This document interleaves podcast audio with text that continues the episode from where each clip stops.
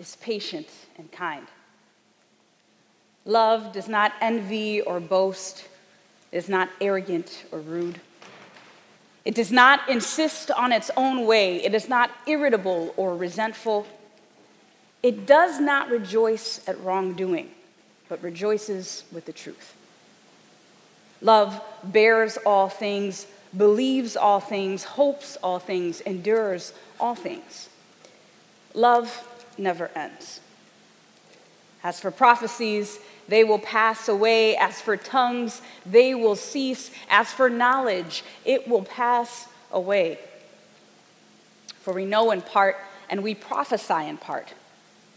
But when the perfect comes, the partial will pass away. This is the word of the Lord. Let's pray. Father, our journey this morning with the topic of what is love is something that human beings really can't fully describe with words.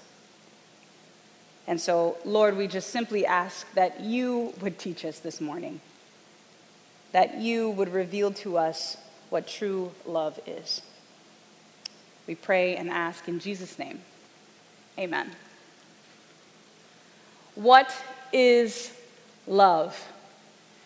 This is the third part of our series entitled Top Questions You Asked Google. And one of the questions was this What is love?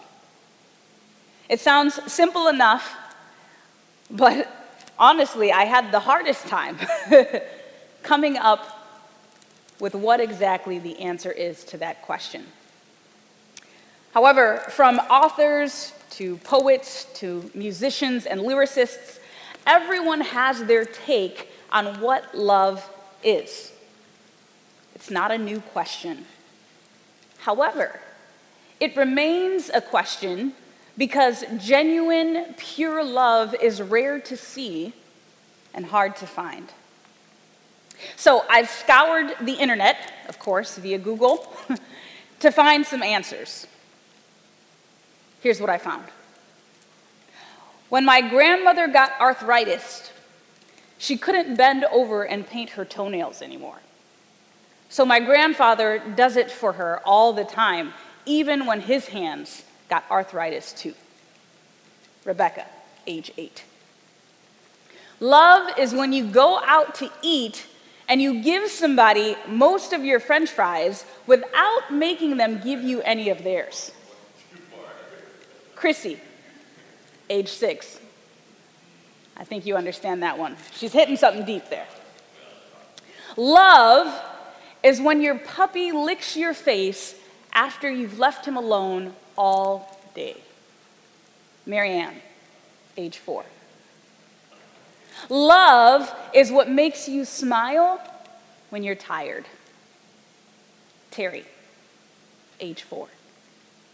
Along with our little philosophers, some of our greatest poets, poets, some of our greatest philosophers, some of our greatest leaders have chimed in.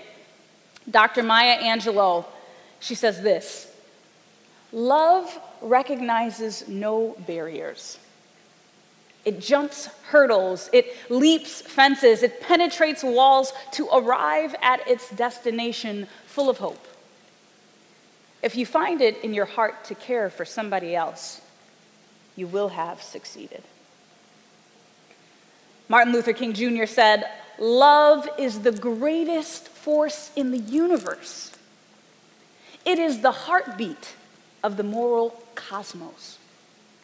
He who loves, he or she, is a participant in the being of God. Wow. Some deep thinkers there. And I think all of these individuals are onto something. So, what does Scripture say? The Scriptures don't simply identify love as an act or a feeling. 1 John 4 7 and 8 sums up the definition of love as a being, as God Himself. Beloved, it says, let us love one another, for love is from God. And whoever loves has been born of God and knows God. Anyone who does not love does not know God. Why?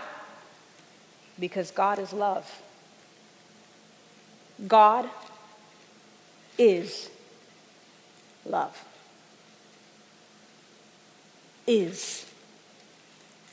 That word is is very important. Be- because it changes. It's not that God simply has love, it's not simply that God shows love. It says God is love. To be. To be something. That means you embody that idea or that element in its totality. Actors and actresses do this all the time. They seek to embody a character in its fullness, perfectly to the T. The late Heath Ledger in the movie Dark Knight, he won an Oscar playing the part of the Joker because he embodied this psychotic, crazy character so well. You would believe that he was the Joker. And the preparation, they call it method acting. But really, the idea behind this method acting is the idea to become, to fully embody in its totality what you are trying to portray. Here, look at it this way. If I say, Michelle is a cat, then what I would be indicating is that everything Michelle does is cat like. Whatever Michelle does is precisely the way a cat would do it. I would walk or creep like a cat. I would talk like a cat. Meow. I would eat like a cat. I would clean myself like a cat. I fight. You know how a cat fights? It's really funny to watch. Like a cat. I am a cat. So if I say, God is love, then that means that what God speaks, what God thinks, what God feels, and how God operates is the very embodiment of love. Now, with that perspective, go through and read the Bible again. You might come to some interesting conclusions. But the Bible doesn't stop its explanation there. It doesn't stop there. In the letter to the Corinthians, Paul addresses a number of issues that were happening within the church body. Believers were having a difficult time getting along with each other, and they seemed to have forgotten their calling as Christians. There were divisions in the church, too many cliques. People were practicing immoral behavior. They had confusion with their practices of people praying and, and ministering in different languages. People were being treated like lower class citizens at the Lord's Supper, at communion. Nothing about their practices indicated that they were born again Christians or that they were different from the culture around them. And so Paul basically reminds them that they are the body of Christ. And God's body doesn't work in opposition to itself. In fact, God's body, like our physical body, acts like one unit, works together, it moves in harmony. And so Paul uses a poetic form to show believers what their ultimate desire should be and what it looks like to operate as the body of Christ. And so as the body of God, who is love, what exactly does that look like? He begins the poem this way If I speak with the tongues of men and of angels, but have not love, I am a noisy gong or a clanging cymbal. And if I have prophetic powers and understand all mysteries and all knowledge, and if I have all faith so as to remove mountains, but have not love, I am nothing. If I give away all that I have, and if I deliver up my body to be burned but have not love, I gain nothing. Love is patient and kind. Love does not envy or boast. It is not arrogant or rude. It does not insist on its own way. It is not irritable or resentful. It does not rejoice at wrongdoing, but rejoices with the truth. Love bears all things, believes all things, hopes all things, endures all things. Love never ends. This is what the body of Christ looks like in complete working harmony. This is what individuals should look like in complete working harmony. In fact, this is actually what God looks like. Because God is love. God is patient and kind. God does not envy or boast. God is not arrogant or rude. He doesn't insist on his own way. He is not irritable or resentful. He does not rejoice in wrongdoing, but he rejoices with the truth. God bears all things. God believes all things. God hopes all things. God endures all things. God is eternal. Look, the Bible is saying that whenever you embody love, whenever love is manifest in your being, you are being like God. You are being like your Maker. You are being exactly who God created you to be, which is a manifestation of His love. I read it earlier Martin Luther King Jr. said, He who loves is a participant in the being of God. He hit that right on the nail, right on the head. Uh, Ellen White says something powerful about this in the book Patriarchs and Prophets, and she's giving a commentary on the, uh, the story of Jacob and Rachel. And she, this is what she says about love. She says, True love is not a strong, fiery, impetuous passion. On the contrary, it is calm and deep in its nature. It looks beyond mere externals and is attracted by qualities alone. It is wise and discriminating, and its devotion is real and abiding. I love that. I think many people already have an idea of what love is, or at least they're able to identify what love isn't. I think the real reason why people may be asking Google the question of what is love is because they haven't clearly seen it. Because if they'd have seen it, they'd know it. And God's people haven't really embodied this message we haven't really shown something countercultural to the world around us. The civil rights movement of the 50s and 60s was one of the clearest manifestations of what love in action looks like. Why do I say that?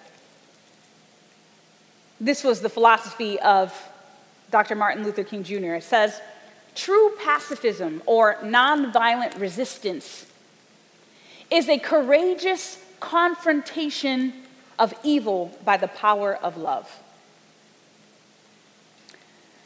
In some commentary on King, it says King was both morally and practically committed to nonviolence. He believed that the Christian doctrine of love, operating through Gandhian, the Gandhian method of nonviolence was one of the most potent weapons available to oppressed people in their struggle for freedom.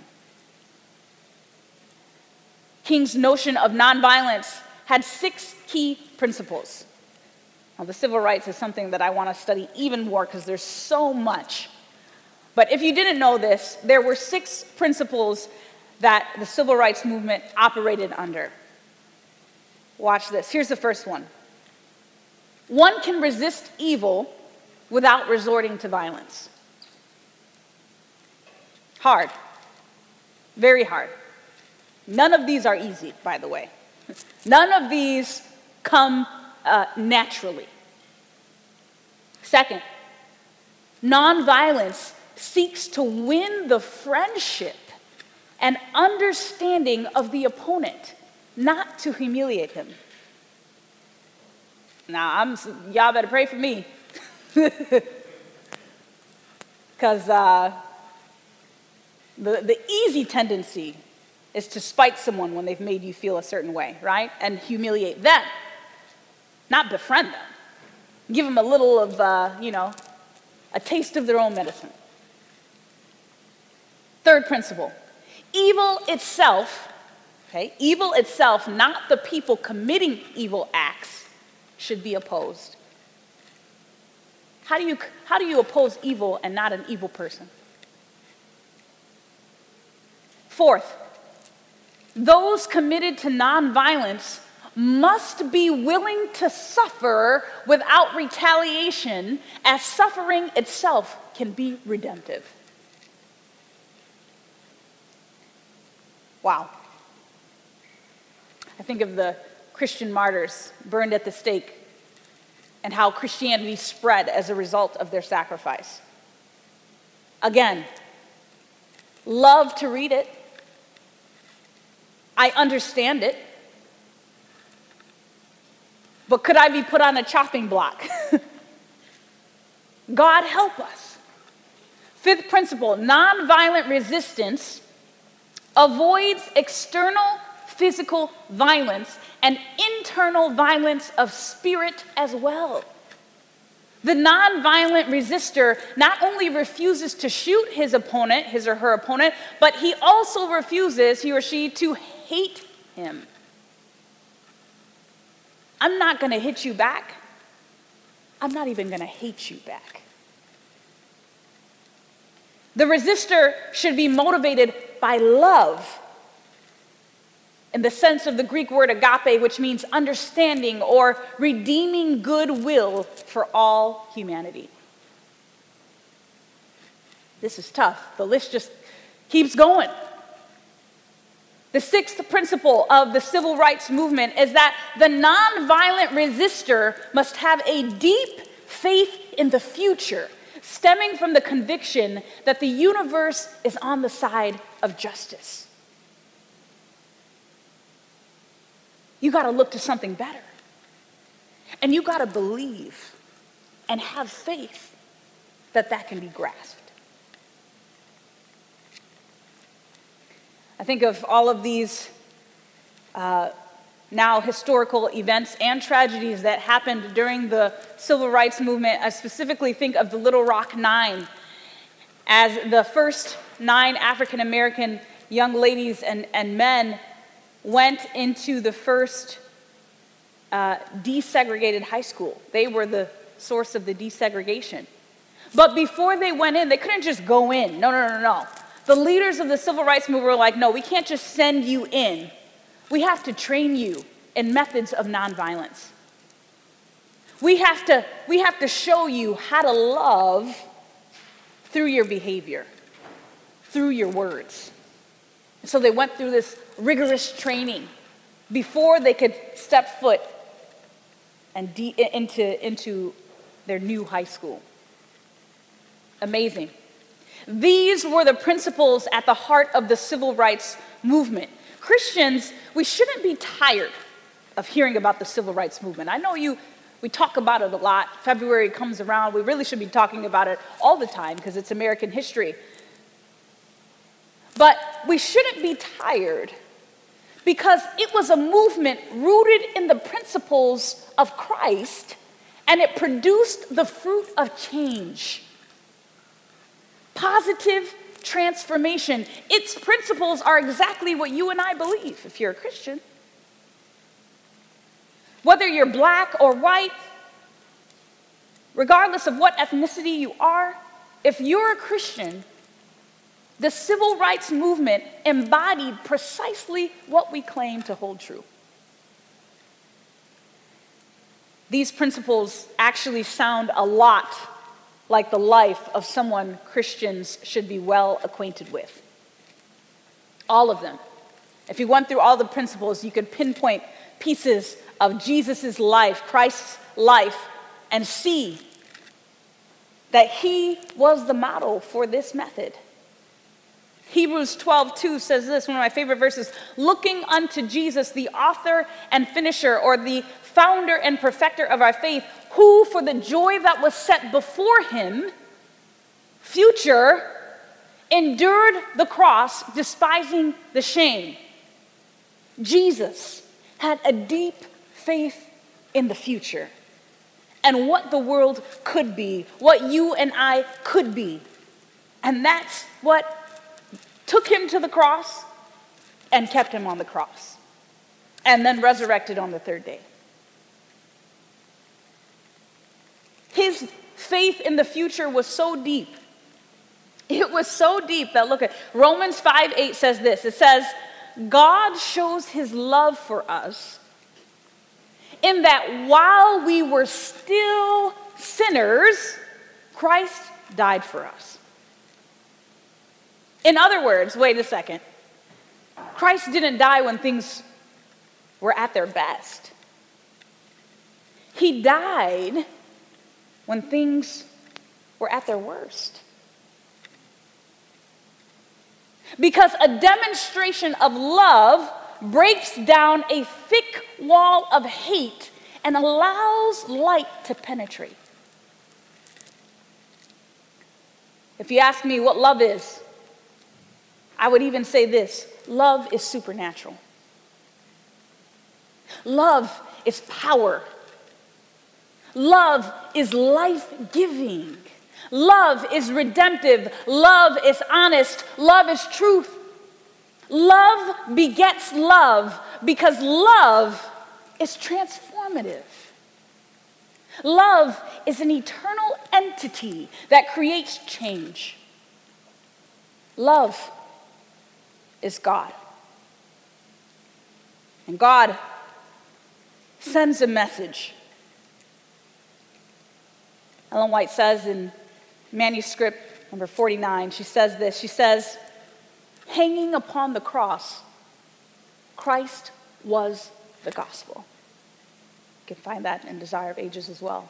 Hanging on the cross, Christ was the gospel. The gospel is a message of transformation. The gospel is a message of love. The Bible says that by beholding, we become changed. By beholding God, who is love, we become changed into that very same image. God's manifestation of love on the cross changes the hate in our own hearts. At least it's supposed to when you comprehend the depth and the height and the greatness and the expanse of God's care and love and desire to see you better, then you get it. Then you get it. When Jesus came to the earth, scripture says that those who dwelt, according to Isaiah, those who dwelt in a land of deep darkness, on them has light shone. Jesus came to the earth as a human being, as a baby, in the space of time where darkness was at great heights. Even religious leaders were lost. Everyone, the Bible says, was in darkness, grave darkness. And the way that Christ penetrated that dark night of evil was with a power, a force that was countercultural to the kingdom of this world. Christ didn't, exact, didn't fight the world, not with fists. The world did fight him, though, with their fists. but he overcame it by the power of love, of goodness. He kept giving good. You hit harder, he loves harder. You spit more, he speaks words of life. You hit with a cold fist, he opens his arms with a warm embrace. You tie him, you nail him to a cross, and he stays there. What does this mean for me? What does this mean for you and for me? What this means is that in order to impact change for good in this world, we need to be willing to get a little uncomfortable. We also need a miracle. but let's talk about this uncomfortable. Daryl Davis, who is an African American musician, he goes around and so far he's convinced about 200 people to leave the Ku, Ku Klux Klan, the KKK, and other white supremacist groups. You may have heard of him. And so interviewers, they went to his home in Washington, D.C., and as they scanned some of his rooms, they found that in the back closet, he had an assorted variety of Ku Klux Klan colored robes and hoods that he'd collected.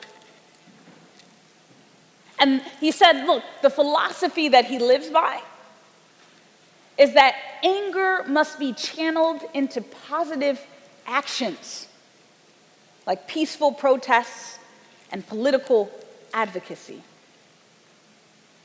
The method that he uses to fight hate. you would think it's crazy, but we heard it in the principles of the civil rights. What he uses, his choice, his weapon, is friendship. He uses friendship to dismantle hate. He uses relationship to dismantle hate. Nonviolence seeks to win the friendship and understanding of the opponent, not to humiliate him. Why does this work? Because love is relational. But it's not easy to do. It's not easy to do. Pray for a pastor because it's not easy to do. We're, hold, we're held to very high standards. But I'm telling you right now, I am very human. If you cut me, I will bleed. and this isn't a standard just for pastors, this is a standard for Christians. This is a standard for humanity for anybody. You want to change the world? Start loving. You want to start loving? you better ask God. it's not easy to do. There's an ex racist, an ex white nationalist. His name is Derek Black. And he was a promoter of alt right ideology. He credits himself, among others, for infiltrating modern day politics, specifically the Republican Party with alt right ideology. I almost said theology, and I think I would still be right. He says, he says his work manifests itself in the 2016 elections of the United States. Scary. This was his story. He was raised a, a prodigy of white nationalism. And he was pulled out of his elementary school to be homeschooled after his parents thought he was surrounded by too many Hispanics and Haitians. He was trained in racist rhetoric and hate filled ideology. And he became a public racist figure early on in life. At 10, he started his own webpage on such topics. Until he gets old enough, he goes to college, goes to a multicultural college, where eventually somebody discovered his identity on the internet. He was a public racist and a white nationalist. He had kept his identity hidden for a time, but he was discovered. This gentleman, Matthew Stevenson, who was an associate of his, lived in the same dorm. He was an Orthodox Jew, the only Orthodox Jew in his dorm. And so Matthew, who had known him in passing, decided that instead of ignoring him or confronting him about his racist beliefs, he was going to include him. He figured he probably never met a Jewish person before. So he invited him to a Shabbat dinner at his place. And it was the only social invitation that Derek had received since everyone had discovered who he was. That was a long, significantly, a, decent amount of time. No one mentioned white nationalism at the dinner. Matthew said, Don't mention it. Act normal. And that first night, only a few people showed up to Matt's dinner initially. People were like, I don't want anything to do with that. But Derek, he kept coming back week after week. He was quiet and he was polite. He wasn't aggressive. And people began to feel less threatened by him. And so the Shabbat group, they, would, they returned to regular numbers Hispanics, blacks, atheists, Christians. They would all meet together on Sabbath on Friday night. Although everyone was suspicious initially, especially Matt and Derek, both suspicious of one another, the Orthodox Jew and the white supremacist developed a friendship. And this friendship was the catalyst that led Derek Black to reevaluate the principles he'd been raised on. He liked his Jewish friend. He liked his black friends. He liked them. And these kindling friendships helped him to see the humanity in all people. And it led Derek to renouncing his white nationalist ideology. Why did this work? Because to love is supernatural. And even more, to love an enemy. You are actually allowing a stream of divine power to dispel darkness. Love is transformative. Love is God. Martin Luther King Jr. said this Returning hate for hate multiplies hate. Adding deeper darkness to a night already devoid of stars. Darkness cannot drive out darkness, only light can do that. Hate cannot drive out hate, only love can do that. Only love can do that.